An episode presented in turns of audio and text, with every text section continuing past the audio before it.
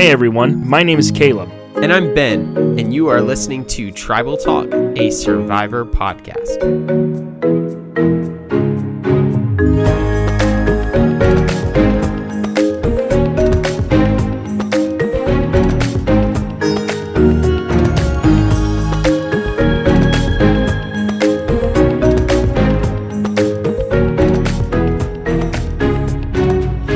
We are coming into um, season 40 with a lot of experience just talking in front of microphones and giving the fans what they want. And I just wanted to pick your brain real quick before we go into the content for this episode and just talk about a little bit about how how we prepare for our podcast sessions. Do you typically tend to do a little bit of preparation in terms of notes? Do you tend to watch the episode over again before we get talking about it? Give the uh, Tribal Talk Nation a little bit of an idea of what your pre podcast preparation looks like. Each week when I watch Survivor, the first viewing is pretty much the for fun viewing. My wife and I watch it. I normally make some popcorn. Most of the time, I burn the popcorn because I'm really bad at making popcorn. Like this last week, I accidentally burned the popcorn because I took a snack size bag of popcorn, put it in the microwave, thinking it was a full size bag of popcorn, and cooked it for two and a half minutes. And What then I is? came back. Hold up, hold up. What is a snack size? I thought a bag of popcorn was snack size. It is a blasphemous thing that my wife purchased, thinking that it would make me consume less popcorn. But in actuality, what it does is I just eat more snack size bags rather than one giant bag. But anyway, I didn't realize that it was a snack size bag, so I put it in the microwave for two and a half minutes, burned the tar out of that thing. I came back and the whole house smelled like smoke, and then we had to throw away our microwave because there's like burned butter like inside of it now. So anyway, you know, we watched the first time through for fun. And then I just kind of let it marinate if we have time. You know, I just kind of let it cook in Yeah, my let it brain. sit. Mhm, Let it. I just think about it, talk about it with my wife and some other people. Never you though, because we never No. want to pollute the content of this No, podcast. no. But you know, I think about it, uh, and then I think, you know, what are the things that stood out to me? What questions do I have? What happened in yet another live tribal? And then I watch it a second time. And this one, I'm trying to really just suss out exactly what happened in the episode, where people were at different times. That's the one where I really take some notes and try to decide Sure. what we're going to discuss on the week. What about you?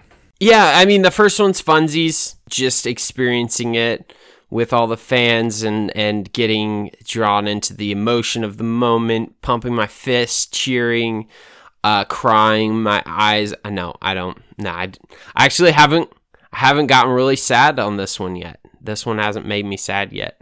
I've been sad every time one of the old school players left, but now that Ethan, Ethan was a tough pill to swallow. Ethan Ethan, was was, a tough. Yeah, that I one think was. Rob got me a little bit. Seeing Yul go just because he was the last one, I was like, man, end of an era. They're all gone. right? Yeah, So yeah. those ones were a little tougher for me, but like seeing Tyson go the second time, I was like, eh, you know, I already saw you leave once. so yeah, first one's funsies. I the the second one is for the fans. It's for the it's so that I can you know do kind of the the tough the tough work of you know figuring out exactly what's going on and um, really paying attention to the social dynamics. Now I've stopped making notes. I would say the first season I was like you know it was like a school subject, and I found it honestly to be kind of a little bit unfun when I was making notes. Um, so now I just dome it, man. I just off the dome and uh it's it's pretty it's been pretty fun. But yeah, it is important I feel like for us to our our discussion about the episode to be sacred and you know make sure that we're not discussing anything beforehand. So, can I just wing it now? That's all for the pre that's kind of our pre-show like Our pre discussion discussion.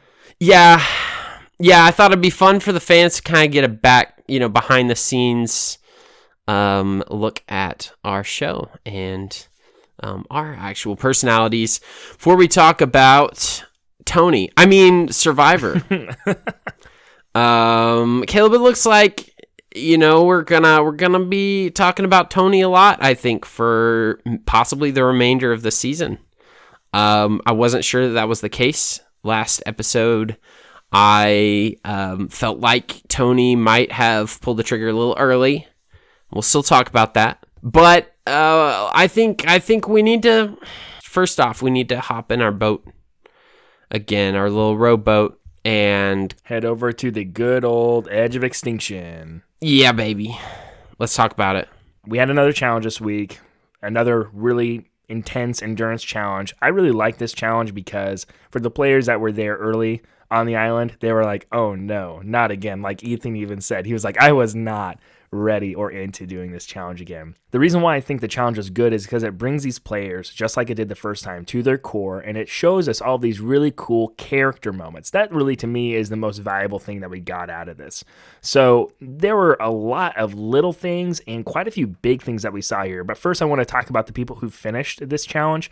So the finishers were Tyson, Yul, Wendell and then Natalie, Sophie, and Parvati. So those were the six that finished first. Maybe Boston Rob actually did finish, but those are the six that finished first. Don't take that from him. Yeah. So I mean, honestly, Tyson and Yul and Wendell, those ones are not shocking to me. Those are probably the most.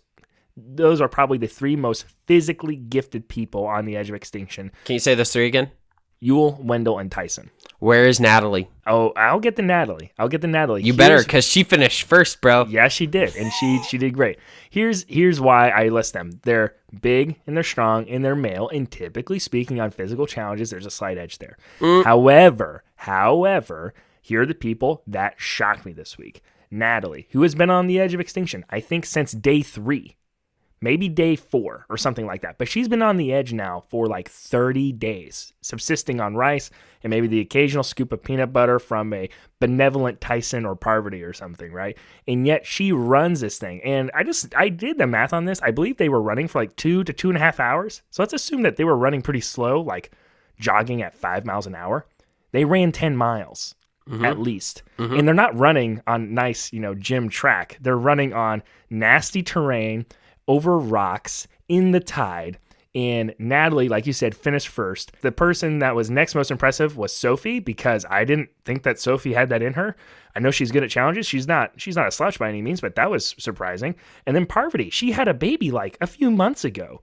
And she's not that young anymore. And she hung in there, like she said, with Tyson, one of the endurance athletes. First off, uh, Natalie, I was not surprised. I feel like, I mean, even just looking at her um, or watching the way she runs, you can tell she's a beast, man. She is an absolute beast. Like she, she has put some work in the gym.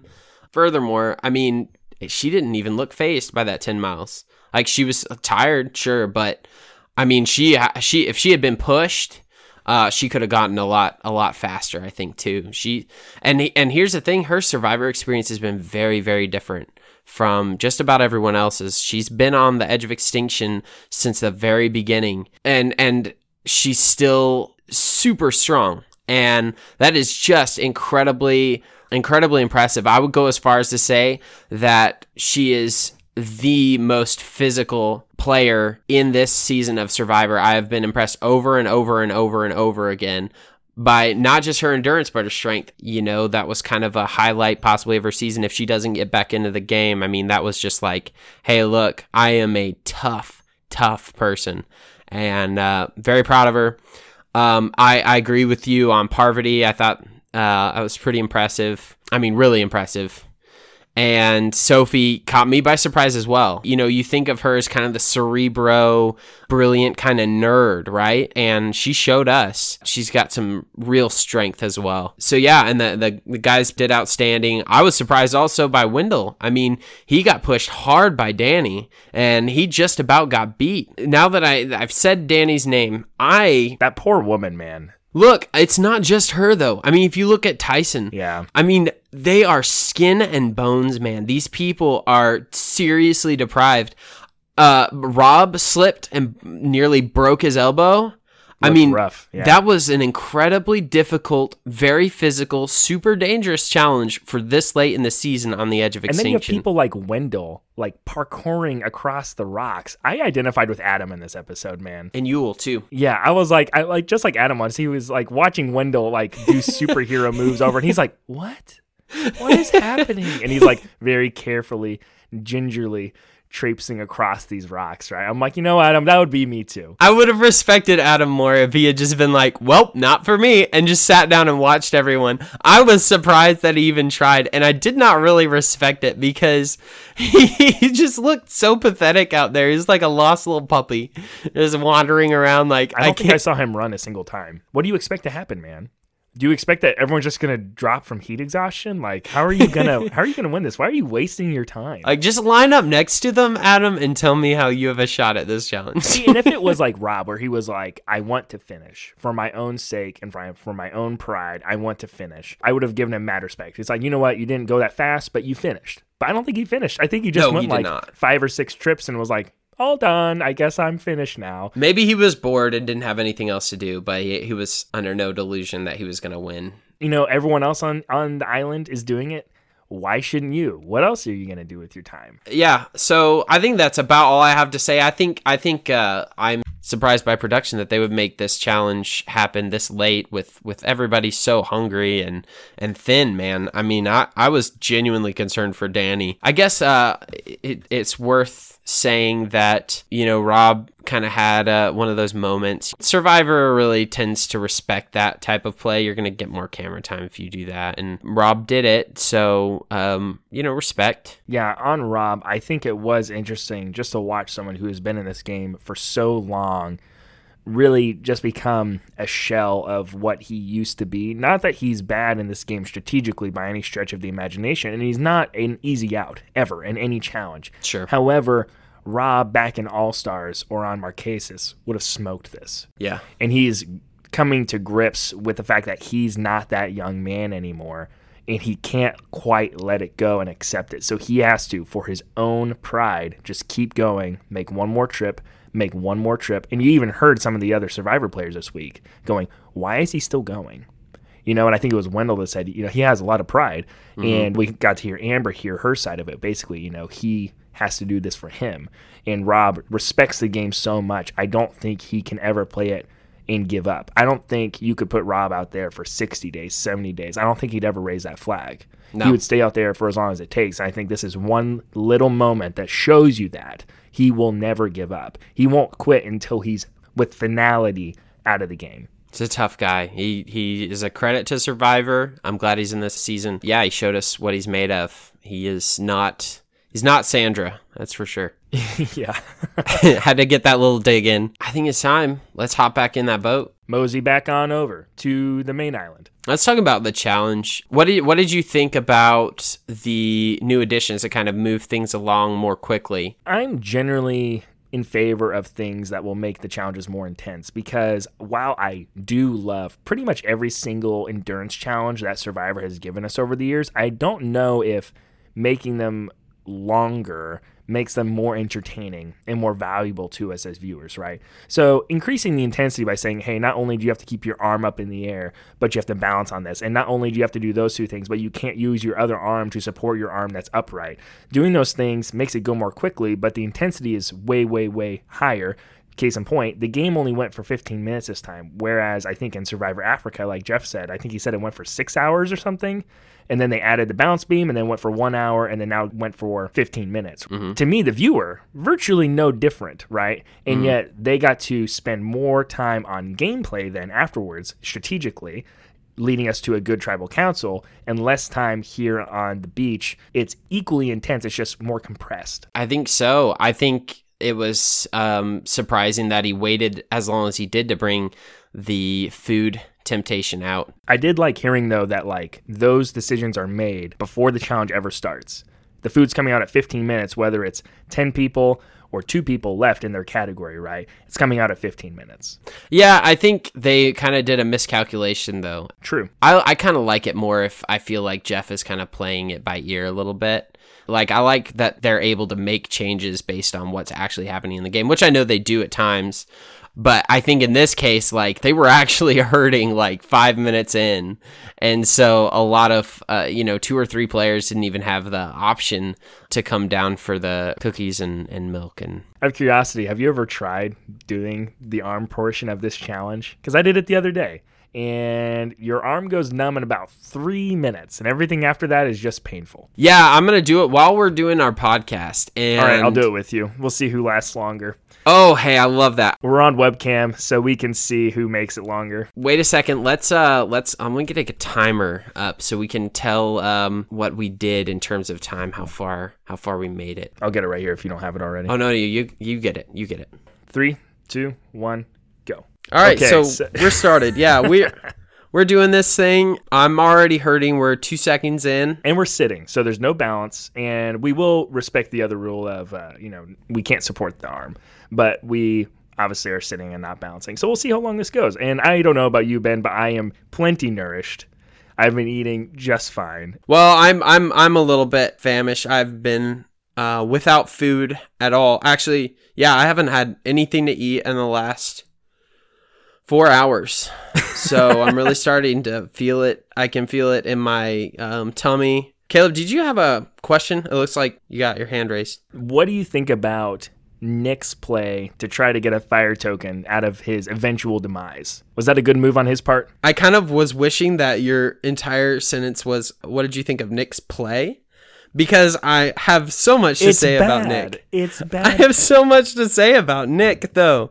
Um, but yeah, I am in pain. I know it sounds like what where are we at, Caleb? We're at two minutes, dude. You got to answer the question. We can't talk about this challenge the whole time. I'm in pain too. But answer the question. This will make it more interesting. It's like hot ones, all right? All right. So Nick was falling.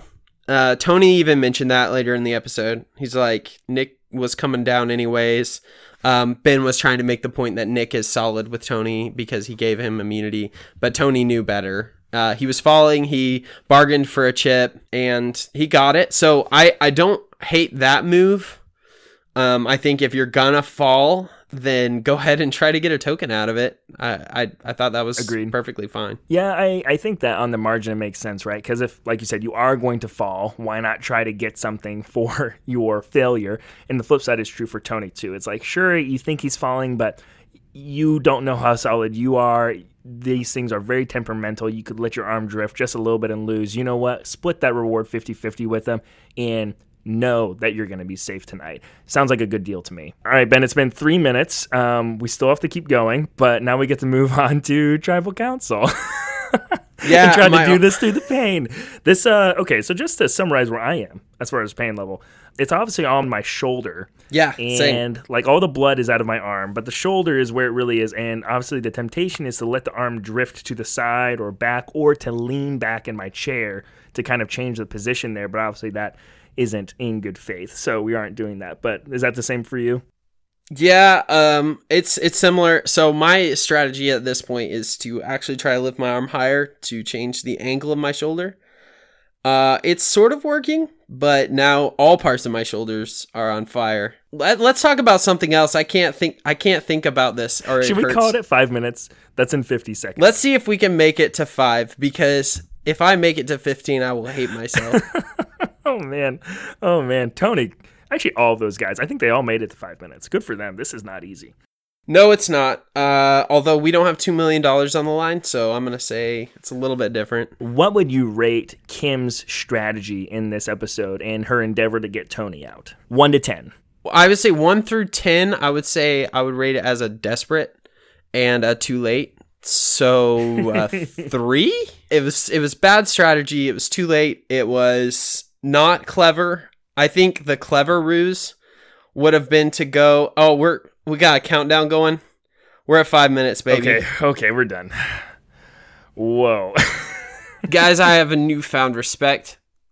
Oh gosh. I would encourage all of you listeners at home to give that a try. Stand in front of a mirror, somewhere where you can actually see the angle of your arm, and try to do that. You can even sit like we did. Five minutes was crazy. Okay, so yeah, you give her a, a meh and a so so. I think the clever strategy would have been to go for uh, one of Tony's compatriots. I think at this point it would have been smart. If it if it were me, I would have gone for Ben. I think Sarah would have been too obvious. Even Tony was like nervous that they were picking Sarah. Nobody suspected Ben. But here's the thing about Ben is he's the perfect person for Tony to bring with him to the end.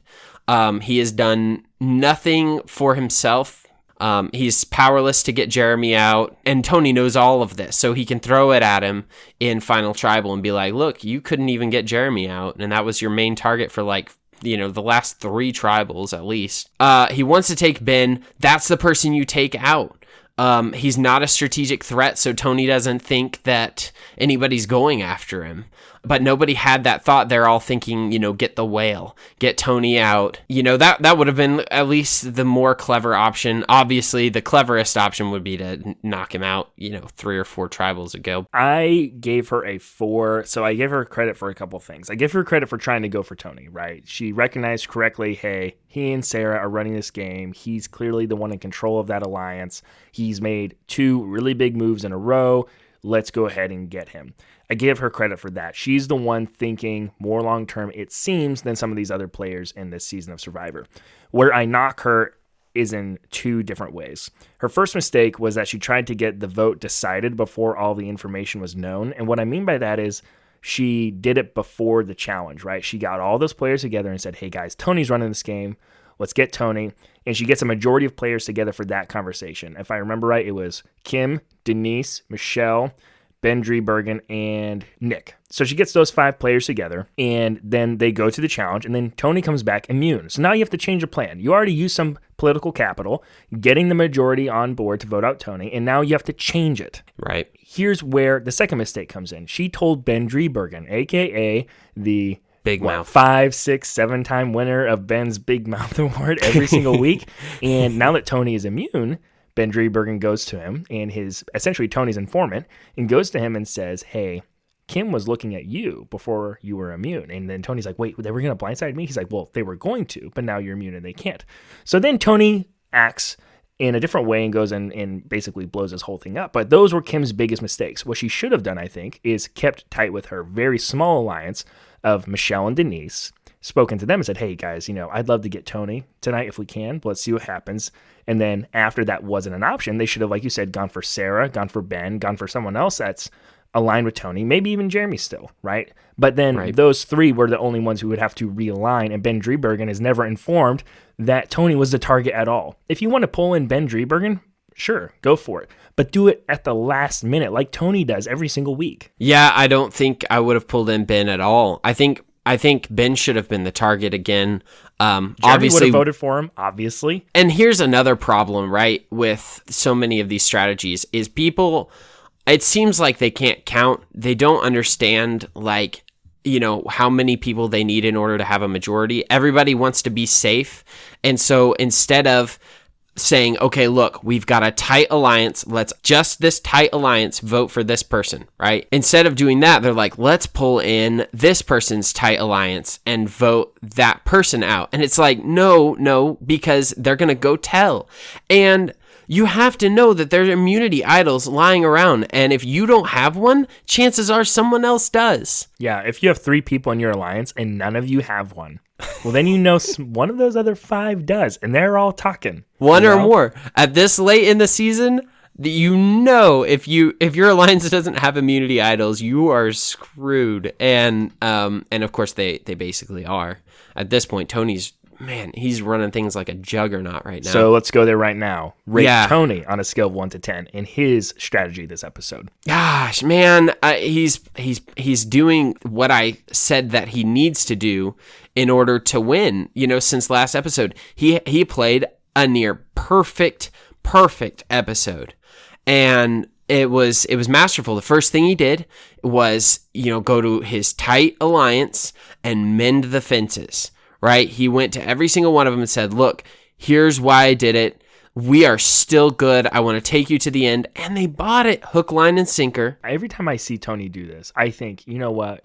I thought that Cagayan was a fluke. I thought Tony somehow just got this very specific group of people in his tribe that were all dumb enough to let him blindside one member at a time, and they were all going to be willing to go with him to the end. But he's doing it again with seasoned winners of this game. he is taking sarah and ben to the end and they know it and the problem is ben is too dumb to realize he has no shot at winning with tony at the end and if he doesn't turn on tony like now. He has absolutely no shot. Now, if Ben turns on Tony and gets him voted out, he has a good shot at winning. Like at it at this point, I mean, whoever takes Tony out has the best shot at winning. Otherwise, Tony's going to run away with the final tribal, and he should. Like he started out so well storing up that political capital. He didn't cash it in. He didn't cash it in. And then he cashed it in at the very end. The, well, I mean, not quite the very end. You know, there's still a lot of game to be played. And what I said last episode was that he needs to play nearly perfectly to make it to the end. And he started out by mending the fences, then winning immunity. Yeah. then his closest ally and one of the biggest goats in the game finds a, an immunity idol and shows it to him. And I mean, he's everything is falling his way. He's playing perfectly with what he's got um, I'm really excited. I I still find myself wanting someone like Jeremy to throw him off, you know, and and uh, to backstab him. You know, I, w- I want to see it shake up, but I would be hundred percent down with a Tony final. Him taking Sarah to the end and Ben to the end, and them just realizing how soundly they have been defeated in this game. So, Caleb, why don't you rate Tony for us? What are your thoughts? Zero to ten. I gave him an eight, and I give him obviously a lot of credit. He played a very, very, very good episode. So the deductions that I gave him were basically that tribal was not as set as last time. Let's say last episode for Tony getting out Sophie, let's say that was a 10, right? They walk into tribal council with a firm, distinct plan. No one says a word, no one blows the cover, and they vote out one of the most threatening people in the game, right? This mm-hmm. one, he was successful. He got out another big threat in the game, and he did it. However, this tribal was all up in the air. I do not think things were settled at all. He had two of his alliance members questioning whether they needed to play advantages or not. Jeremy with his 50 50 token, or Sarah with, I guess, Tony's community immunity idol, I suppose, you know, because she made the decision not to play it. Regardless, though, things were not as sure this time as they were last time. Even with that, Tony kind of has been playing this game like a detective, you know, and that's not surprising since he's a police officer. But first, he has his informant, Ben Driebergen, come to him in this episode and says, So and so is going for you. Kim wants you out of this game. So then he hears this and he doesn't go crazy. He goes and tries to validate this information. So he goes to Nick Wilson and he goes to Nick and kind of interrogates him a little bit, like a police officer would. And Nick looks so guilty. He has no answer. If you watch his eyes, they just do this the whole time. They look up and to the side and to the other side and down. He's like, and, "Oh, let me think. Let me think. Uh, let me think. oh, think. What happened? Oh, whose name was it? Ah, I shoot! I had that conversation 30 seconds ago, and I just can't remember who was talking to me. so Tony, of course, doesn't actually make him confess, but knows. He just knows that Nick is lying, and therefore that he was the target. So then he takes that new confirmed information, goes back to Ben Driebergen, and somehow convinces him, hey, you know your mortal enemy in this game? Jeremy? Can you and him please get on the same page? Will you please hear me out so we can go for Kim? Because otherwise, they're going to turn against us and pull Nick in, and we're going to lose this game. He was and right. then he gets Jeremy to do the same thing, and somehow he gets Jeremy and Ben to break bread, right? And to come to a consensus for at least one vote mm-hmm. to get out Kim, who is currently gunning for Tony. I just can't get over how impressive all of that is. These are guys who have been fighting like the Hatfields and the McCoys for three or four episodes now, and it just doesn't make sense. One other thought I did have on Tribal Council this week was just how bad these live tribals actually end up being. My example is that they do have subtitles for all the whispering and everything, which is great, but it doesn't line up with the final vote. The example that I have for this week is that there's a moment where Nick goes up to Sarah and he says, Tony wants me to vote for Kim, but I'm not going to do it. So, to think about that, Nick is going to Tony's number one and is telling Tony's number one, hey, your guy wants me to vote for Kim, and I'm not going to do it.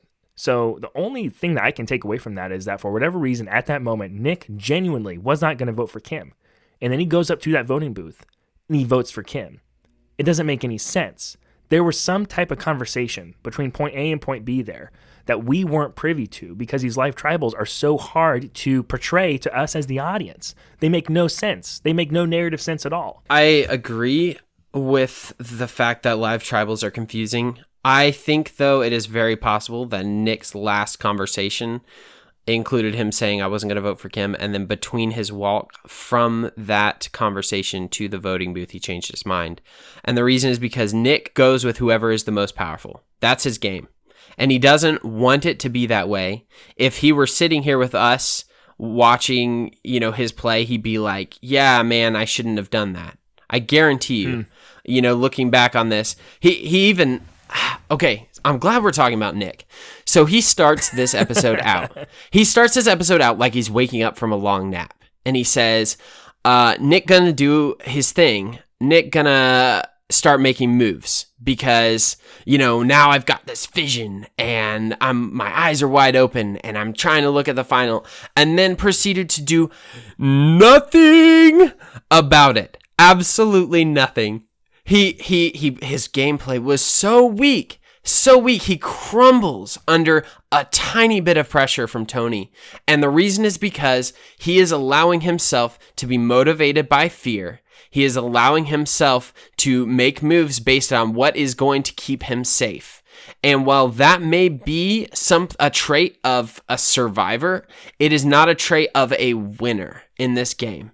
So he's he's gonna continue to make it far. He may even be taken. Um, I, I I think probably whoever uh, backstabs Tony, right, and and goes to the end, I think they're gonna want to take Nick with them. And so I think honestly, in that conversation, he's saying, "I'm not gonna do what Tony wants me to do." But then when it comes time to actually do it, he crumbles and writes down the name that allows him to go with the majority. Not entirely unlike Michelle, who gave her advantage to Jeremy and then Oh, yeah. and then proceeded to write his name down. I think that was a try to do what Sandra did a couple episodes ago type move. It's like, hey, I'm going to vote for you, but I'm going to give you the advantage that you can play. I want to be in the majority. I don't want any heat for this, for saving you, but I will give this to you so you can save yourself if you want to. Let's get into best move. Got to go to Tony. Has to go to Tony. I think that the the big point in this episode, one of the big points in this episode was at the very beginning when Tony was in jeopardy. Cops R Us was in jeopardy, and he brought it back in one conversation. And maybe it's not all the way back to where it was at the beginning of the season, Right. but he got to the point where Sarah could be honest with him. She expressed her emotions. And and again, going back to the last episode, I thought it was over. I said Cops R Us is done. I thought so too. Yeah. And somehow Tony was able to do what I didn't think was possible, which was bring to life an alliance that I thought was completely dead. There's a stronger bond there between him and Sarah than I, I thought existed. I didn't give him credit for this, but Cops R Us is extremely strong to the point where Sarah said, I'm not going to backstab him. I know he's not going to backstab me. Yeah. And at this point, Tony has no reason to. And of course, she's the only one that knows about the spy nest. Shout out to the spy nest. I didn't even get to talk about that yet. He's like, my spine has evolved. I'm up in the air. Yeah, I I, do, I want I want to say one more quick thing about Sarah though. I I think at this point for her to continue with him and take him to the end, it would be akin to Woo's move that ended up empowering Tony to win his season. And I think that Sarah is in prime position to take Tony down, but I'm concerned that she won't because of some of the things that she said in this episode.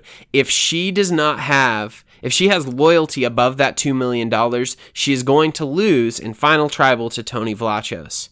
And if she realizes that her going to Final Tribal without her, her main partner throughout the whole game, Sophie, having lost Sophie to Tony, if she doesn't realize that that is a losing equation for her, then she's she's lost the game and she's made a miscalculation on par with Woo um, during Tony's winning season. You're absolutely right. I totally agree. I think that the bond between them is stronger than we thought for sure. And we also underestimated the temptation as a human when security blanket A is taken away, Sophie.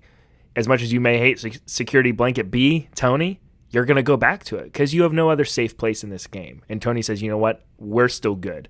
I still got you. And for whatever reason, Tony is very, very convincing in all of these apologetic conversations that he has after every big move that he makes. So my best move was the same as yours. I'll totally agree with you. I'll give one runner up for sake of content.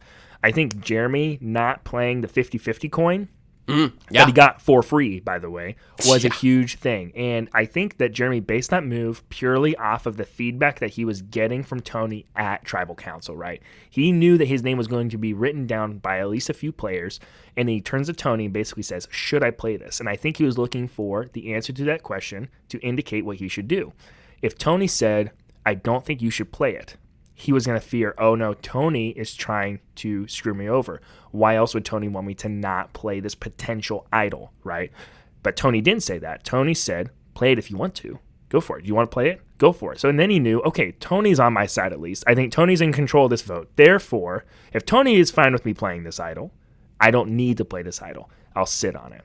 Furthermore, Tony wants Jeremy to play that idol because Tony does not want to sit next to Jeremy at the end. And the sooner he can get that idol out. So I think that was part of the equation for Jeremy is he's thinking if Tony wants me to play it, he's wanting me to waste my idol uh, so that I'm an easier target. so. If- and otherwise he's trying to blindside me without me playing the idol. I feel like Jeremy has kind of just had bad luck this game. Not quite as bad as like Adam, but he hasn't had very many things go his way because he's really, really smart, really athletic, really competitive. And unfortunately, he just hasn't had that many people that want to work with him in a meaningful way because they're all so scared of him. Yeah, great personality too. I think I think him losing Natalie at the very beginning of the game Huge. kind of started that that cascade of events.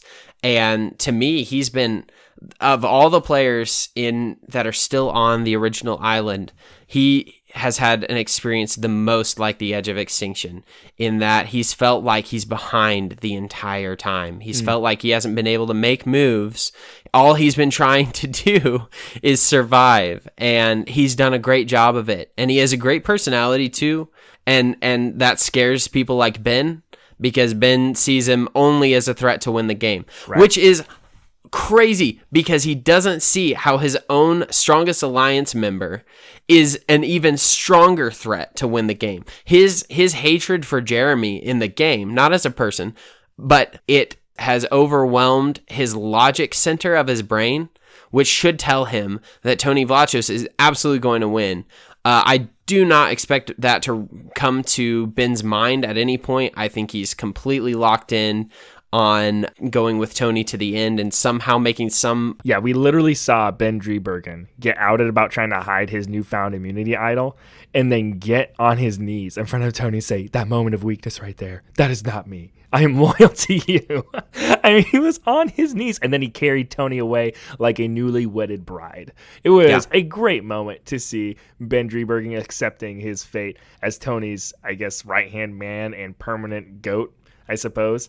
Uh, so, who would you give your worst move to this week? There were a couple poor moves. I think I'm gonna have to go with Ben and the handling of his found immunity idol. The smart players, the ones without big mouths, will see an idol, right? They'll find one and they'll they'll walk away when they're with someone, and they'll remember to come back. And and it it's hard to do because you have to trust that no one else is going to find it behind you. But instead he does the most the least calculated thing I've ever seen on Survivor. He grabs it in the open and then like tries to slide it into his pants. And now what he's done, now what he's done is not only has he alienated slightly his biggest alliance member, if you want to call it that, he also has lost the secrecy of the idol, which he acted as if he wanted to use at some point to get Tony out.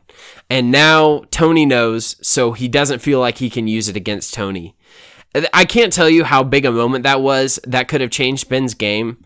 Um, if he had had the nerve and also the the strategic mind to handle that appropriately, and he did not. So that to me easily has to be the worst move this episode. and to build off of what you just said, not only was Ben Driebergen so beholden to Tony in that he showed it, confessed it, got on his knees to ask for Got on his knees. But but in addition to all of that, at Tribal Council, when Sarah felt insecure about the vote, he was offering to play his idol for Sarah Lacina, Tony's other number one, right? So that means he's not only beholden to Tony, but to Tony's other alliance members who aren't even really that close to him. You know what he's doing? He's playing old school Survivor. I guess so. I mean, He's look- playing that Alliance Survivor.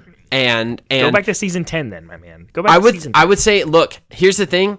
He has been playing old school Survivor from the very beginning. That is like that is Coach Wade crap. That's that's like way way throwback Survivor where his enemy is basically like the person who's not voting with him in the last tribal is his enemy and he's going to take him down and then he's got his ride or die that are com- he treats completely differently from anyone else which is old school survivor who cares about the outcome of these decisions? These are who these people are to me. I'm going to put them in these categories and treat them accordingly. I think you're absolutely right. So, who I would give my worst move of the week to, my my main person is Michelle giving Jeremy her 50-50 coin for which she spent 4 fire tokens. 4 fire tokens. What are you doing, Michelle?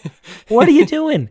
At least if you're going to play this for Jeremy, play it yourself own that decision. And if it goes well, you look pretty cool. But if now you give it to him and it saves his butt, now Jeremy looks like the guy that was smart enough to con you out of a, a very expensive advantage and played it successfully for himself, making you look all more the foolish. At some point, Michelle's probably going to need that 50 50 coin. And I don't know if Jeremy's going to give it back or not. But I just don't understand Michelle's gameplay here at all, other than she's just playing 100% emotionally.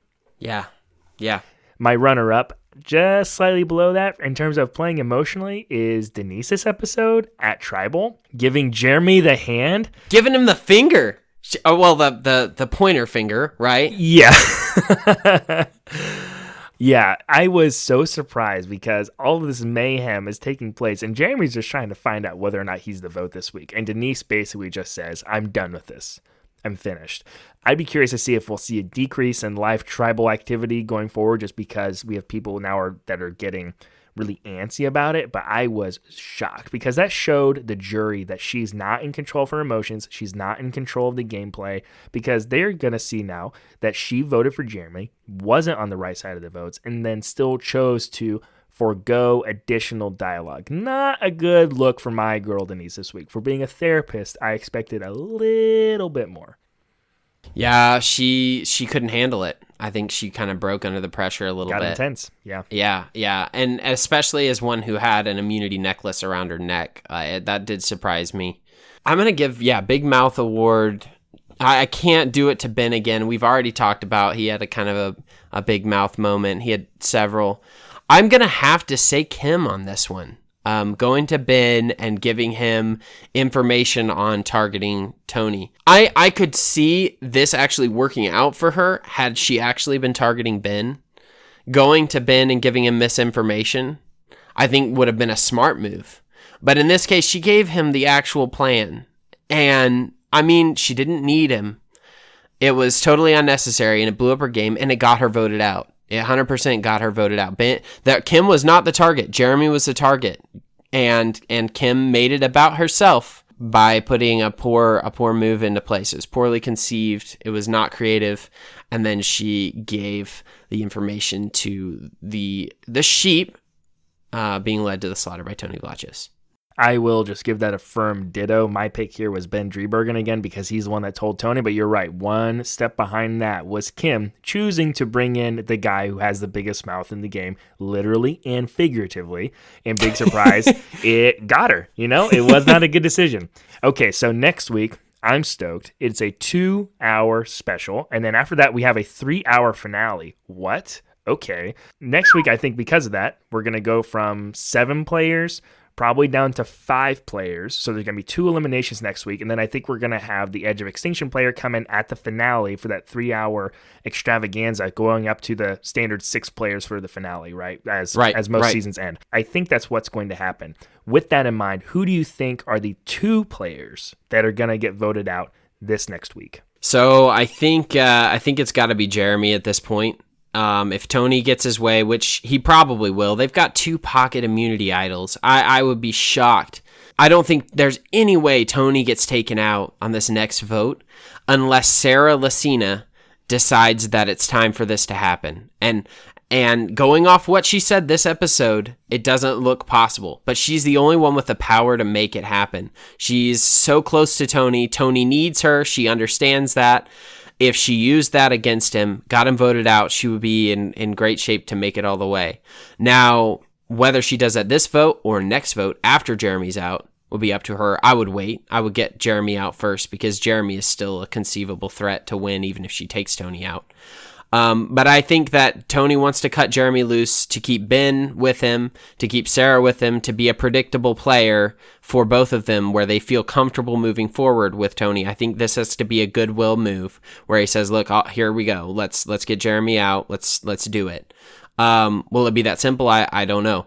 The only thing that makes me think it's for sure going to happen is that there really aren't any other threats left in the game. I, there's no one else for Tony to target, I don't think. Nick is absolutely clueless.